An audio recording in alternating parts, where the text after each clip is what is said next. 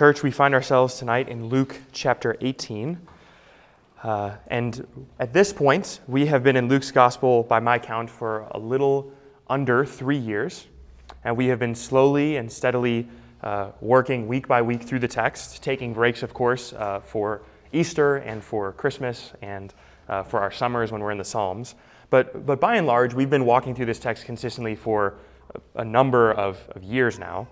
And, and one of the things that we, we want to be careful of, particularly later on in the Gospel of Luke, is that we don't miss things that Luke has laid down for his readers early on, which are themes that you need to understand in order to follow uh, by the time you're reading it later. It's one of, the, one of the things that is often observed of the text of Scripture. These letters uh, and these Gospels and these compositions were originally written to be read in a relatively short span of time, maybe an hour, maybe a couple of days, but certainly not as we typically do in the church today, spread them out over sometimes months or years worth of time to read. Uh, they were meant to be coherent works in themselves, explaining details as they went. And so, one of the things that we, we are always in danger of as people who want to read the text closely and carefully is that we get our head down in the details and we, we're missing the rest of the motif of the book that was laid early on and that we should be picking up as we're reading. Uh, if, you, if you like, this is often uh, uh, observed when someone is learning how to swim for the first time. Uh, when people are learning how to swim, the, the first thing you have to get someone to do is to not sink when they're in the water. The second thing you have to teach them to do is how to move forward and make, make forward progress as they're swimming. And then what inevitably happens is, especially with young children, as they're swimming, making forward progress, they want to keep their head well out of the water so they're not drinking water as they're swimming, right? They want to breathe air, as all humans do. And so well, then you have to teach them to put their head in the water so they can actually be more streamlined, so they can swim faster. And then the final step of that process is to teach them that while their head is in the water making forward progress, every now and again, they have to pull their head out uh, and not forward so that they lose all their momentum and, and stall, but over to the side where they're breathing out of the side of their, of their body so they can draw air while still making forward progress. It's a little bit of what I'm going to try to do tonight in the Gospel of Luke. I want us to breathe, uh, take a step to look at the whole of the gospel and without stalling and, and not making any more forward progress. The verses of chapter 18, verses 31 and 34, draw for us a motif which Jesus has been laying down and Luke has been laying down, uh, indeed, for the entirety of the gospel. Even in your English Bible, it'll have a subheader something like, Jesus foretells his death a third time. Right? What, what they're cluing you in on is this is not the first time this has been said, this is not the second time this has been said. By the count of most authors, Jesus is telling this to his disciples for the third time. But actually, as observed uh, by Dale Ralph Davis, this is about the seventh time that Jesus or Luke has made an allusion to the death which he is to experience at the cross. So, uh, in order for us to see that motif, we need to, well, go and look at the text. Now, I just finished in seminary uh, preaching class, and what we're going to do, they tell us, don't do that when you're teaching people in class because we're just going to be flipping from text to text. And then at the end of that kind of heady flipping and looking, we'll draw some of those themes together. But first, uh, let's go to the text of Scripture. In Luke chapter 5, we're going to begin in verse 35, tracing this motif of Jesus' predicted death. Luke chapter 5, uh, we find Jesus in a scuffle on the Sabbath uh, he's, he's about to enter into a second one in just a moment. But in chapter 5, verse 35, one of the things Jesus does in his defense of his disciples not fasting on a regular basis um, is he, he basically observes that they are celebrating the bridegroom while he is with them. And in verse uh, 35, Jesus says it this way The days will come when the bridegroom is taken away from them, and then they will fast in those days. Right, you see the illusion that Jesus has stated and Luke has included is there will be a time when the bridegroom is taken away. They'll fast then. So Luke is making an illusion for us, the reader, and, and Jesus is telling to his immediate audience, there's going to be a time where I'm not around. It's a warning. Now, it's not clear in Luke 5:35 all that detail that's going to be fleshed out, but it's a seedling of an idea that he will be taken away from his disciples. So there's the seed form of the idea. Now, the next time a reference like this happens is in chapter 9, verse 22. So if you'll flip over with me to chapter 9, verse 22 of the Gospel of Luke, Jesus is uh, engaging uh, in the first prediction of his death as he speaks to his disciples. And uh, this is shortly after Peter has just confessed that Jesus is Christ. And, and Jesus charges Peter and the apostles, don't say anything about that. And then he says this The Son of Man must suffer many things and be rejected by the elders and the chief priests and the scribes and be killed, and on the third day be raised. Now, here's a more detailed flushing out of the idea that the bridegroom will be taken. Here, the bridegroom will be taken by, well, specific people the elders, the chief priests, and the scribes. These are all Jewish groups, Jewish leadership that are the covenant people of God. And Jesus is saying, These people, the theologians you trust and have been training you in the doctrine of God for your entire life, these are the people who are going to take the Messiah, me, and kill him. The Son of Man must suffer many things and be rejected by the elders, chief priests, and scribes, and be killed, and on the third day be raised. Now, that reads an awful lot like the text we just read, uh, or that Josh just read for us, because that, that text shows to us a more fleshed out understanding of this prediction by Jesus. But nevertheless, you see it in chapter 9, verse 22. And you don't have to go out of chapter 9 to see it again. Chapter 9, verse 43, you'll see another allusion to the same idea. In chapter 9, verse uh, 43, the, again, the disciples are marveling at what Jesus is doing in his ministry, verse 43, and all were astonished at the majesty of God. But while they were all marveling at everything he was doing, Jesus says to his disciples, Let these words sink into your ears. The Son of Man is about to be delivered into the hands of men. Now, another detail which we also saw in our text tonight. But they did not understand this saying, and it was concealed from them so that they might not perceive it. And they were afraid to ask him about this saying. Now, that detail is even more like the text that we uh, read together tonight, because this detail tells us not just that he uh, is going to be killed, but also that the disciples don't quite understand what he's getting at when he tells them that he's going to be killed. The next time this comes up in the text of Luke is only a couple chapters later in chapter 12. And for this, uh, go to the end of chapter 12 in verse 50, where Jesus makes another allusion to the idea of his death. Here, speaking about his ministry on earth, he says, verse 49 I came to cast fire on the earth, and would that it were already kindled. I have a baptism to be baptized with, and how great is my distress until I accomplish it. Now, if you remember when we were in that text a, a number of months ago now, Luke chapter 12, uh, I, I pointed out that this is Jesus alluding to his own crucifixion, his own death, which he must undergo and endure. And that's why he longs to accomplish this feat. This is the purpose of his earthly ministry. And here he says his distress is great, once again alluding to his crucifixion. One chapter later, it's the same thing. Uh, this is chapter 13, verse 32. And this is when uh, Jesus laments over the city of Jerusalem, the city of the people of God. Remember, Jerusalem is God's covenant people. And this is the city uh, upon which they would say this is like their, their champion city. Verse 31 of chapter 13 At that very hour, some Pharisees came and said to him, Get away from here, for Herod wants to kill you. And he said to them, Go and tell that fox, Behold, I must cast out demons and perform many cures today and tomorrow, and the third day I finish my course. Nevertheless, I must go on my way today and tomorrow and the day following, for it cannot be that a prophet should perish away from Jerusalem. And then he laments over the city which is to destroy him, saying these words Behold, your house is forsaken, and I will tell you, you will not see me again until you say, Blessed is he who comes in the name of the Lord.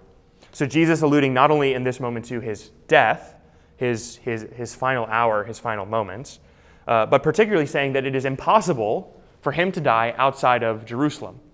Now we might say, how is it impossible? It's impossible because the will of God, the unchanging plan of God to save his people, has said, this is how it will be accomplished.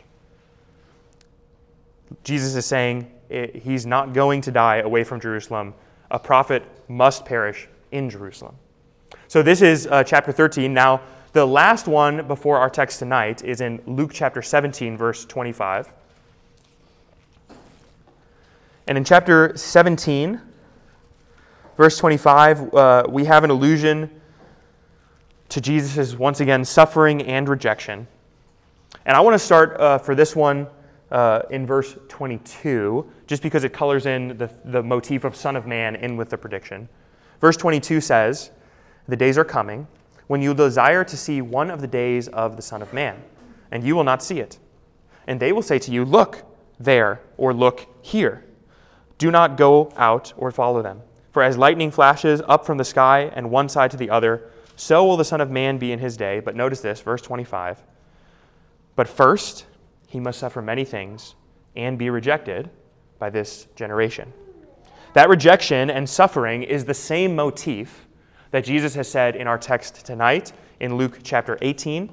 And it's the same thing that Luke has been writing about in his gospel from the earliest days of Jesus' ministry. From chapter 5, as a through line, he's been pulling forth the idea that Jesus is not just coming as a triumphal king, another motif in the Gospel of Luke, but as one who will suffer and be rejected and crucified as, as a necessary part of his ministry.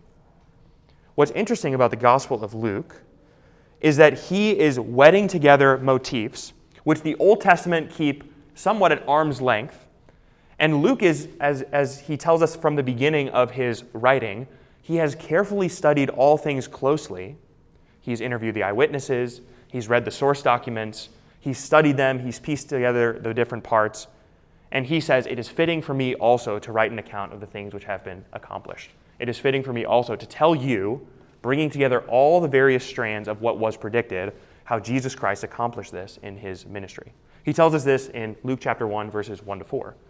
And he's been doing that. He's, he's not only telling us that Jesus is king, coming to triumphantly reign over his people, not only is he coming as Messiah, not only is he coming as Son of Man, not only is he the Son of the Most High or the heir of David's throne, but he also comes, as he's been kind of weaving throughout, he comes as a suffering servant to die in place of those who he has come to save. Now, this motif, this idea of Jesus suffering, is, I think, the thing that best explains what we see at the end of our text. So, if you look at uh, verse 34 of Luke chapter 18, when the disciples hear the words that Jesus says, the, it, the text observes for us three different times that the disciples don't get it. The text basically says, they don't get it, they don't get it, they don't get it. And it says it in these words But they understood none of these things, period. This saying was hidden from them, comma, and they did not grasp what was said. In, in three different ways of speaking, the text tells us they don't get it, they miss the point, they're not quite putting it together. So this is what the disciples. Now that does not mean, by the way, that the disciples don't understand Greek all of a sudden or Aramaic, that they can't put words together and form phrases, or they somehow that Jesus is speaking in tongues and they just don't get what he's speaking in anymore. The disciples understand the syntax, the grammar, they've not forgotten vocabulary words. They understand what is being said. They just don't understand how it fits in the other pieces of the puzzle, such as he is triumphal king, son of David, who is son of the Most High, who comes to rule and reign in place of his people. They're not putting together these divergent strands of his teaching. And this is the second time that when Jesus announces his death, the text reflects for us, and the disciples didn't get it. Now, what's interesting, eh, not in Luke's gospel, but in John's gospel, John tells us something similar about the disciples. When Jesus says something in John chapter 2, verse 22, uh, the disciples respond saying, And after he had resurrected, the disciples remember that he had spoken these words. So the disciples are only putting some of these pieces together later on in life, after the resurrection. And the, the gospel authors, remember, Luke is writing after the resurrection and the events have occurred. So he writes with clarity. He can speak, let's say, from a, from a third party point of view about the events, and he paraphrastically inserts lots of editorial notes like this, such as the disciples who hear these words, by the way, they didn't quite get it yet. They're not putting the pieces together yet. But that doesn't mean the pieces aren't there, the pieces aren't uh, in play. It just means that the disciples, as they're living uh, and following Jesus, they're not quite assembling all the parts yet. That's okay, because the disciples uh, are not inerrant or infallible or anything like that. We can expect them to miss things. And the disciples also aren't alone in missing these various strands. Because the prophets and the Old Testament at large says many divergent things about the one who is to save the people of God. And it's not always clear how they could possibly be speaking about the same person. For instance, if you just look at the text that we're reading, verse uh, 31, uh, when he says, uh, when Jesus says to them, See, we are going up to Jerusalem, and then he says this next phrase, and everything that is written about the Son of Man by the prophets will be accomplished. Now, if you were to get a study Bible or uh, a dictionary and you were to look up this phrase, Son of Man, or if you're fancier, you go to Bible Gateway and you type in the words, and you were to see where does this term occur in the Old Testament, there's only one mention of the phrase Son of Man in connection to any kind of messianic figure. It's in Daniel chapter 7, verse 14.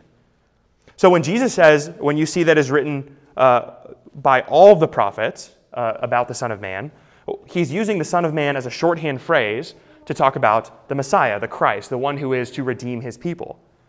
Now in Daniel 7:14 is, is an interesting reference because in that, in that moment it highlights the enthronement of the Son of Man, the one who is to reign on the throne of the Ancient of Days, who is to reign over the kingdom of the Ancient of Days, who is to receive worship like the Ancient of Days receives worship, who gets allegiance like the Ancient of Days gets allegiance, and whose kingdom is everlasting in the way that the Ancient of Days kingdom is everlasting. So the Son of Man figure in Daniel 7:14 is a royal, crowning, domineering king who reigns unchallenged over all opposition. But take uh, for a moment other texts, other prophets, which speak about the Messiah in a different light. And think about how difficult it could be to put all those pieces together. Luke has already made reference in his gospel to Isaiah.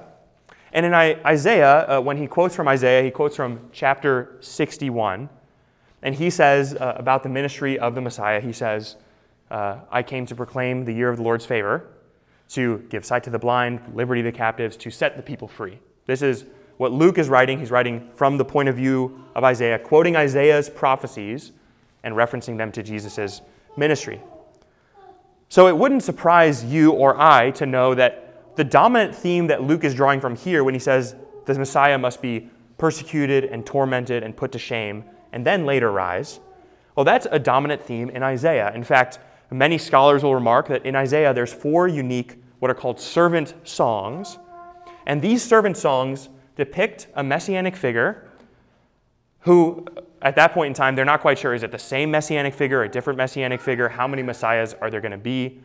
But it depicts a kind of person who's going to redeem the fallen people of God from their own rebellion, and he's going to, he's going to do so by suffering in their stead, by satisfying the debt which is owed to the holy God. Now, just like we were just flipping through the text of Luke to see how Jesus refers to his own suffering, and Luke refers to that suffering throughout the text, I also want you to see how Isaiah refers to this suffering servant messianic figure. So, if you would, Isaiah chapter 42, verse 1. We'll only be looking at the four servant songs, and they're relatively short in Isaiah's prophecy. But they bring to head the question that Isaiah asks from the beginning of his prophecy how can an unclean people relate to a holy God? Isaiah even says of himself, I am an unclean man dwelling amidst a people who are also unclean. How then can we worship the holy God? And Isaiah 42 and following begins to resolve some of these points. Isaiah 42, beginning in verse 1, and here we see the Lord's chosen servant. Behold, my servant, whom I uphold my chosen, in whom my soul delights. I have put my spirit upon him, and he will bring forth justice to the nations. He will not cry aloud or lift up his voice or make it heard in the street. A bruised reed he will not break, and a faintly burning wick he will not quench. He will faithfully bring forth justice. He will not grow faint or be discouraged until he has established justice upon the earth, and the coastlands await his law. So here you have God speaking to his servant, Isaiah recording this discussion of the servant, and we get a description of what this servant is like. The servant is going to establish justice, kind of like in Daniel 7:14 how the Messiah establishes justice. But in this case, it seems as though the servant will through, uh, through his own pain and through his own labor establish justice. You see in the text the idea that he will not cry aloud or lift up his voice, well, what does that mean? It, it means he's, he's, he's going to want to cry aloud and lift up his voice. He's going to want to cry out.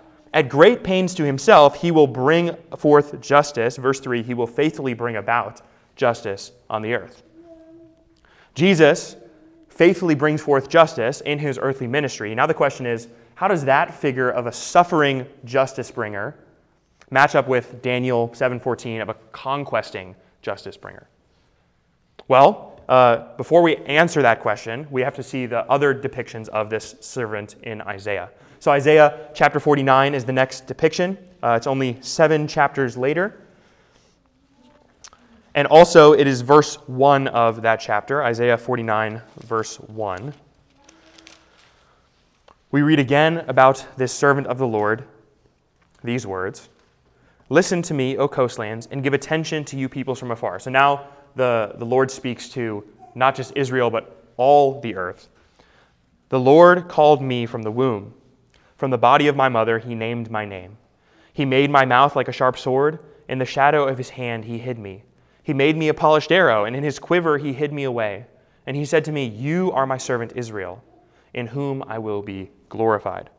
But I said, I have labored in vain. I have spent my strength for nothing in vanity, yet surely my right is with the Lord, and my recompense is with my God.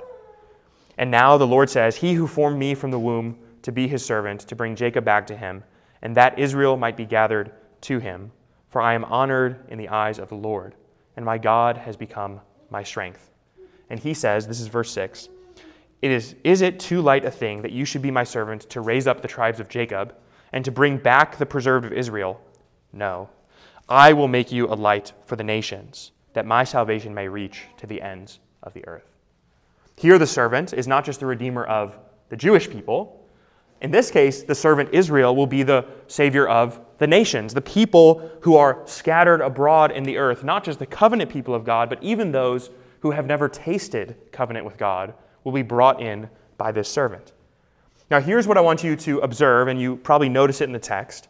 In verse 3, the servant is referred to as Israel.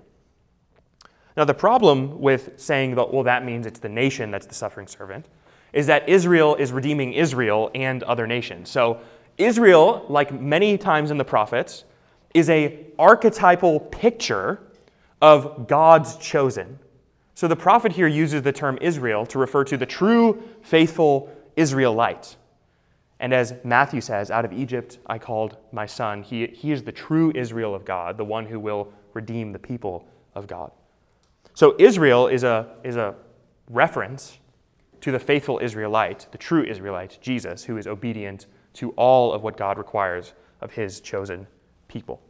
And this Israel brings about rescue not just to the tribes of Jacob, referring to the 12 tribes who are scattered, but also so that salvation may reach the ends of the earth. This is a glorious salvation which the servant accomplishes. That's servant song two in Isaiah, and we have two more to go. So flip one chapter later to Isaiah chapter 50. And we will begin in verse 4 this time. And here uh, it's interesting, we see the word ministry of the servant who is not just suffering and redeeming and establishing justice, he's spreading that justice across the globe to the whole earth. And here in verse 4, we see the word ministry of this servant. The Lord God has given me the tongue of those who are taught, that I may know how to sustain with a word him who is weary. That would be the people of God who are weary and broken, that Jesus will sustain with his word. Morning by morning he awakens. He awakens my ear to hear as those who are taught. The Lord God has opened my ear, and I was not rebellious. I turned not backward. I gave my back to those who strike, and my cheeks to those who pull on the beard. I hid not my face from the disgrace and from the spitting. But the Lord God helps me. Therefore, I have not been disgraced, and therefore, I have set my face like a flint and I know that I shall not be put to shame. He who vindicates me is near. He who will contend with me.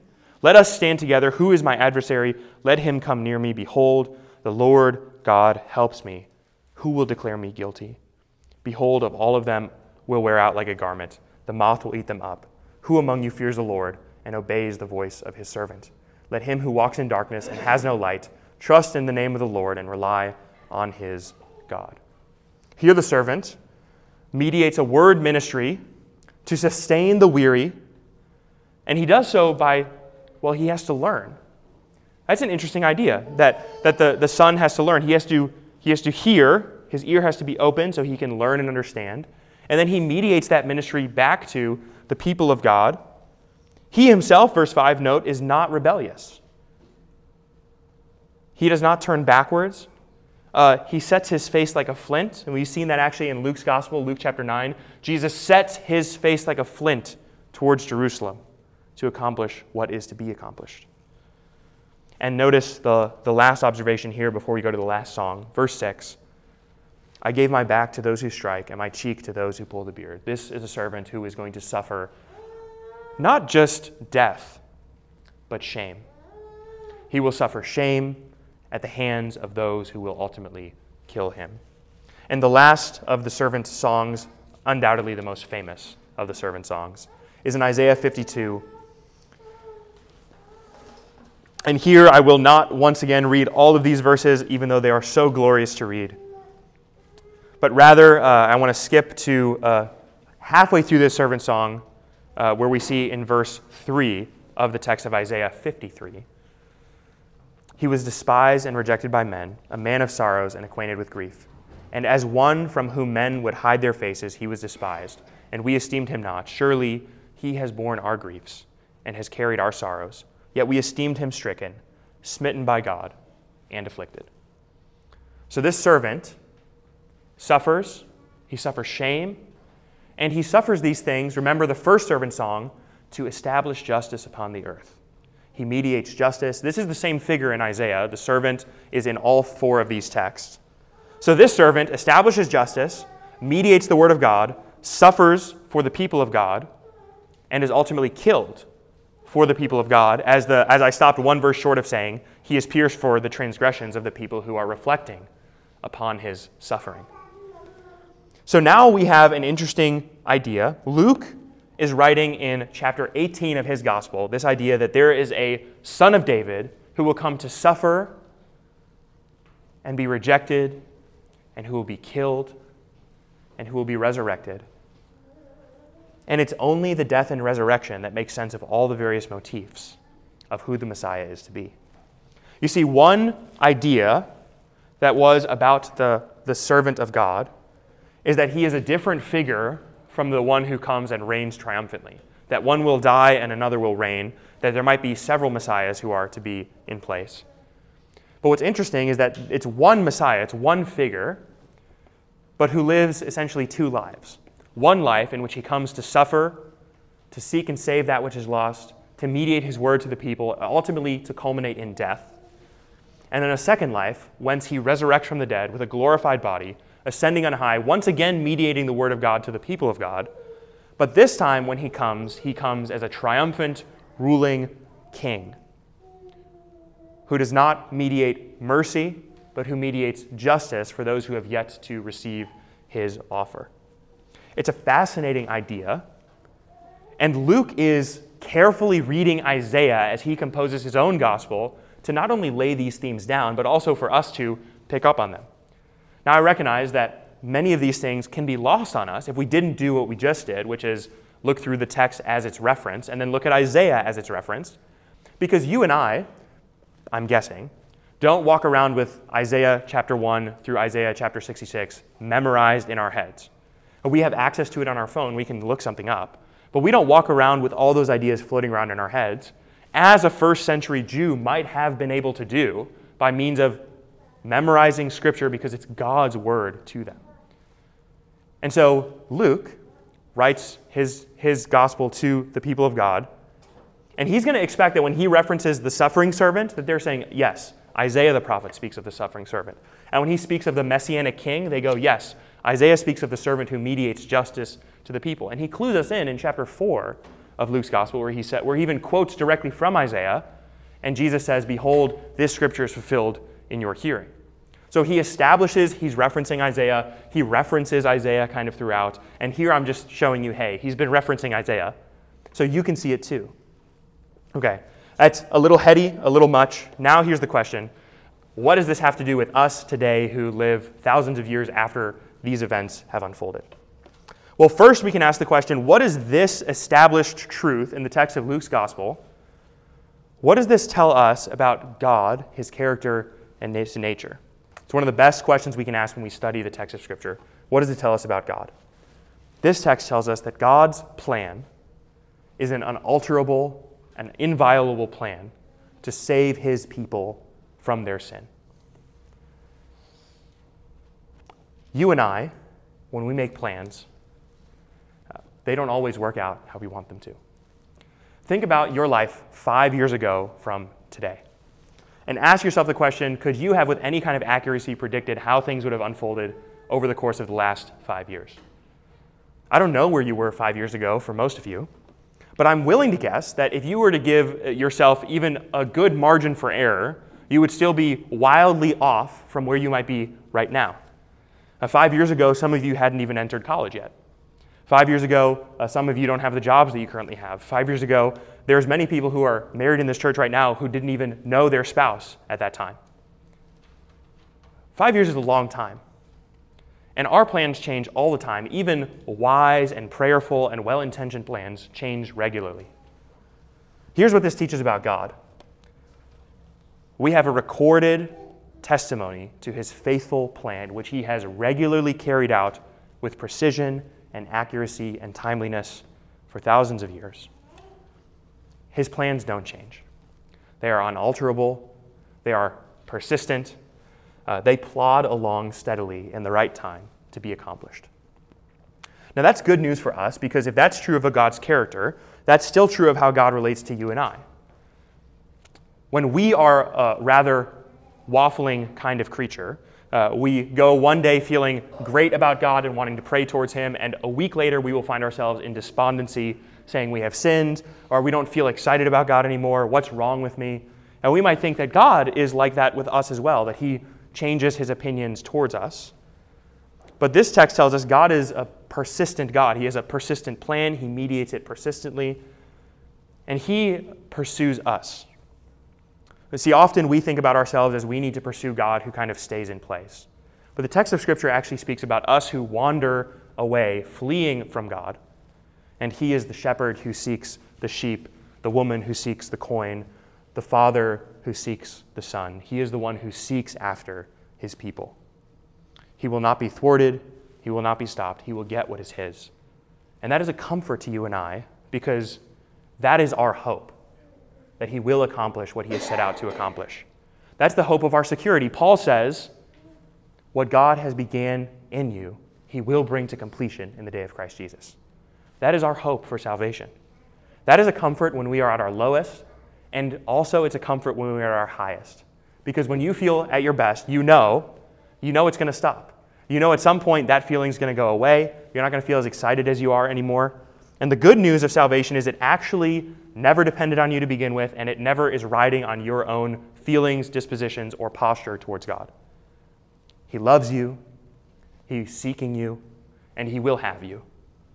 He will save you from your sins, even if you don't feel great about yourself today.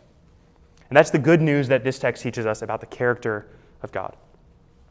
One of the texts that I've been uh, reading lately is a, a, a, one of my favorite stories. I've been rereading Lord of the Rings because it's been so long since I've read it, it's basically like reading it new. Now, whether you have read the books or watched the movies, the plotline is, let's say, relatively unmarred. And one of the things that happens in the very first movie or the very first book is we meet the fellowship who has set out to destroy the ring, which is the greatest weapon of their enemy, and they have a well laid plan. They have a plan where they are going to send the best warriors of the dwarves, of the elves, and of men, with a couple of hobbits who can resist the power of the ring, and they will destroy the ring. They have a well laid plan, and they even have a wizard to boot on their journey. And it doesn't take more than three pages in at least the printed text, and probably a couple of minutes in the movie version, before that plan goes wildly astray. You see, the very first thing the fellowship sets out to do is to cross over one region over the mountains and they are thwarted by the storms, and so they have to actually go through the dangerous mountain, which ultimately kills the wizard and leads to his death. And not only a couple of days later does the fellowship ultimately get disbanded at the hands of those who are pursuing against them. The greatest might of Middle Earth was scattered in a number of months by circumstance, by persistence, and by a couple of missteps because they don't have perfect foresight or perfect planning. Now, we live in a world that feels like that. That's our life experience about how plans unfold over time. And the thing that Scripture teaches us as a true thing, which kind of rings through all of the noise, is that God's plans are just not like that. We might experience them in that kind of a way, but His providence is such that His plans are unfailing. This is who God is, it's what He's like. His best laid plans are not like our best laid plans. He is unlike us in that way. So, this text teaches us not only about God and Jesus' mission, but also about God's character to carry out that mission. And then the text also mediates to us something, I think, merciful, which is in verse 34, where we see the response of the disciples. Uh, they understood none of these things. now, there, I don't know that you've ever been in a, in a college class before or heard someone talking about some idea that was a little over your head. And you felt, I can understand 15% of what's being said, or I understand 3% of what's going on, or perhaps as uh, I had this experience when I was in college, I was getting ready for a test one, one day, the morning of, of the test. And uh, I just had this moment where I realized I understand maybe at best 20% of the notes that the test is going to cover. And not only that, but I don't have access to the other 80% of the notes that I need access to because I wasn't present in class to, to, take those notes. And there's just this feeling of, well, I have 20%. Uh, that's a 20%. You know, I can at least get that. Here, the disciples, they don't understand 20% of what Jesus said. The text says they understood none of the things that Jesus said. Now, imagine walking into a test, a comprehension exam, and you know 0% of the material covered. Now, none of you have ever had that experience, I trust, in, in life because the school system is set up such that that won't happen to you. At best, you'll be able to fill out your name, maybe one of the multiple choice questions if you guess. You'll get something, you'll get some credit. The disciples here fail, they get zero credit. They understood none of what Jesus has said. They cannot put these divergent pieces together. Now, that's a wonderful thing for the text to tell us about the disciples because, well, we are the disciples. We are the ones who just don't get it. We can't put pieces together. Now we look at what Jesus says here and we go, Isn't it obvious? Can't you see? He's told us, He's told you it's going to happen. But we read knowing the answer key at the end that Jesus will resurrect and rise and reign triumphantly. We know all that stuff, and they don't have access to that information. But what the disciples do tell us is how we often relate to God, which is that, let's say, His mission, His salvation, actually doesn't depend a whole lot on our understanding of it. Now, this is wonderful because often there's this pressure that Christians feel to know the plan that God has for us, for our lives, what we are to do and carry out in this world. Uh, we have to know with great precision and clarity what we are to do, what mission we're to run after, and we feel that that is something we must know before we can strike out into faithfulness. Here, the disciples know nothing, they understand nothing, and Jesus is still doing his thing. Unthwarted, he will set his face toward Jerusalem, he will carry out his mission. Now, that's of great comfort because let's say you're ever at a moment where you wake up one day or you have a moment where you say, I just don't quite know what God's doing in my life right now, or I don't know what this job has for me, or I don't know really what this friendship is going on here. I don't know about this relationship. I don't know about fill in the blank. I just don't know how it's all going to work out. It doesn't actually require much of our understanding, even our understanding of how God's working. But what, the, what Scripture does tell us is we should trust God that He is indeed working that he is indeed faithful, that he is indeed working all things out for those who love him. The text of Scripture tells us often, in a number of ways, here by means of the disciples, that their understanding or lack thereof doesn't actually move God's plan in any one direction or another. And actually, all these disciples are going to go on to become bold witnesses for the faith, minus obviously Judas, who betrays him. But the text tells us that at this point, their lack of understanding isn't actually a predicting factor for how God's going to move and work in their lives to shape them, to mold them, and to change them so that they might be a powerful witness for Him one day. And if that is not a comfort to you, who maybe at this juncture doesn't know exactly how God is working in you to prepare you, to use you, perhaps you have often, as I did when I was first graduating from college, wondered, what on earth am I going to do with my life that will be of any significance for the kingdom of God? Or how in any way will God be pleased to use me at all? Here's the comfort we don't actually need to know the answer to that question in order to trust that God is working and that He will be faithful. Now, by the way, I just want to be clear that does not guarantee significance on our part. That does not guarantee that people will walk around knowing our name or that we can tacky, uh, tally a bunch of conversions that we've had onto a sleeve somewhere. That does not guarantee any of that. But it, it does guarantee that our faithfulness does not demand our understanding. Our faithfulness demands our trust of the one who we are following after. And that's a comfort because we hardly ever know what's going on. We hardly ever know what the mission of God is. We know with clarity, obviously, big marching orders go make disciples, uh, be faithful, don't sin. We know those marching orders, but sometimes it's hard to see exactly how those are mediating themselves out in our job. Perhaps, for instance, you wonder will my faithfulness to God in this moment lead to my coworkers despising me and not wanting to talk to me, so I'm going to lose a gospel opportunity? Or will it lead to one of them striking up a conversation because they're struck by my faithfulness and how I love God? Well, here's a question that we don't actually need an answer to because what God says is be faithful and I'm going to work it out. Be faithful to what I call you to do, and I will work my spirit to prepare hearts, to prepare souls, so that you can be a witness, whether that is for your own rejection, as it is in the life of Jeremiah, or for the glorious harvest which God is preparing for himself, uh, as is the case with many of the apostles.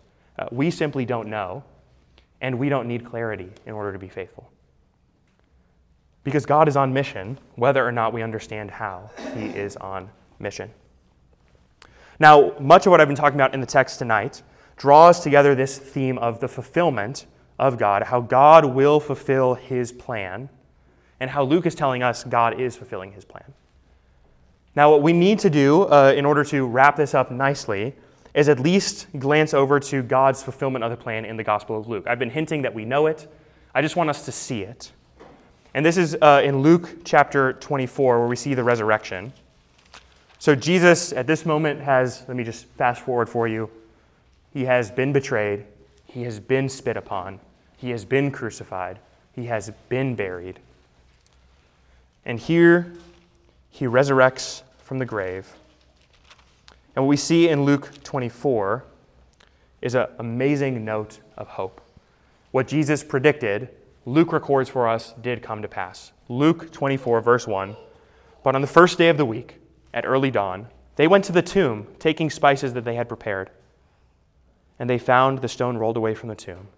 But when they went in, they did not find the body of the Lord Jesus.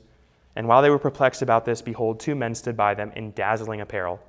And as they were frightened and bowed down their faces to the ground, the men said to them, Why do you seek the living among the dead?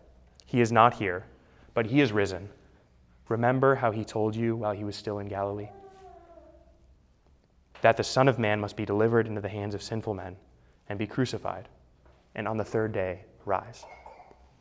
It is with this clarity that the disciples go out, transformed and changed forever. It is with this kind of clarity that Luke writes his gospel, so that as his readers we may have certainty about the things which he records for us. And that certainty comes not just by knowing what Jesus says he's going to do, but by knowing what Jesus actually did. He actually accomplished dying instead of sinners, dying in your place to suffer for your sins, and to be crucified on your behalf, the punishment for sin which God justly demands of you. And then, once dying, he resurrected in a glorified body so that he could not only tell us about what death we have avoided, but what life we can expect in him, who is our risen Savior and King how he has faithfully adopted us into his family, how he loves us as precious children, and how he will save us from our sins by his power and not our power. That is the glory of Jesus, what he has accomplished, and what Luke has recorded. Let's pray. Our Father and God, we are in ever, an ever ceasing praise of your glory. You have revealed yourself to us you have revealed yourself to us by your actions, your activities, your prophecies. And Lord, we can know with great comfort and great assurance how you have saved us from our sin. Lord, not only do we know with certainty these things, but we can profess and praise you for the fact that you have told us it is not just us who you save, It is not just your people who you save. Lord, you intend to save the world unto yourself. Your work of salvation is not yet finished. Your gospel goes forth into the nations. You are a God who is mighty to save and one whom we can trust ourselves to. We trust ourselves to your character, to your graciousness, Lord, knowing that even when we see dimly what you are up to, we can know with confidence that you are, in fact, up to it. And you are working all things out to the purpose of your will. We trust you and we thank you, Lord. We now uh, offer up our sincerest praise in prayer, trusting that you hear us and you are glorified by our love of you. We pray this in your name. Amen.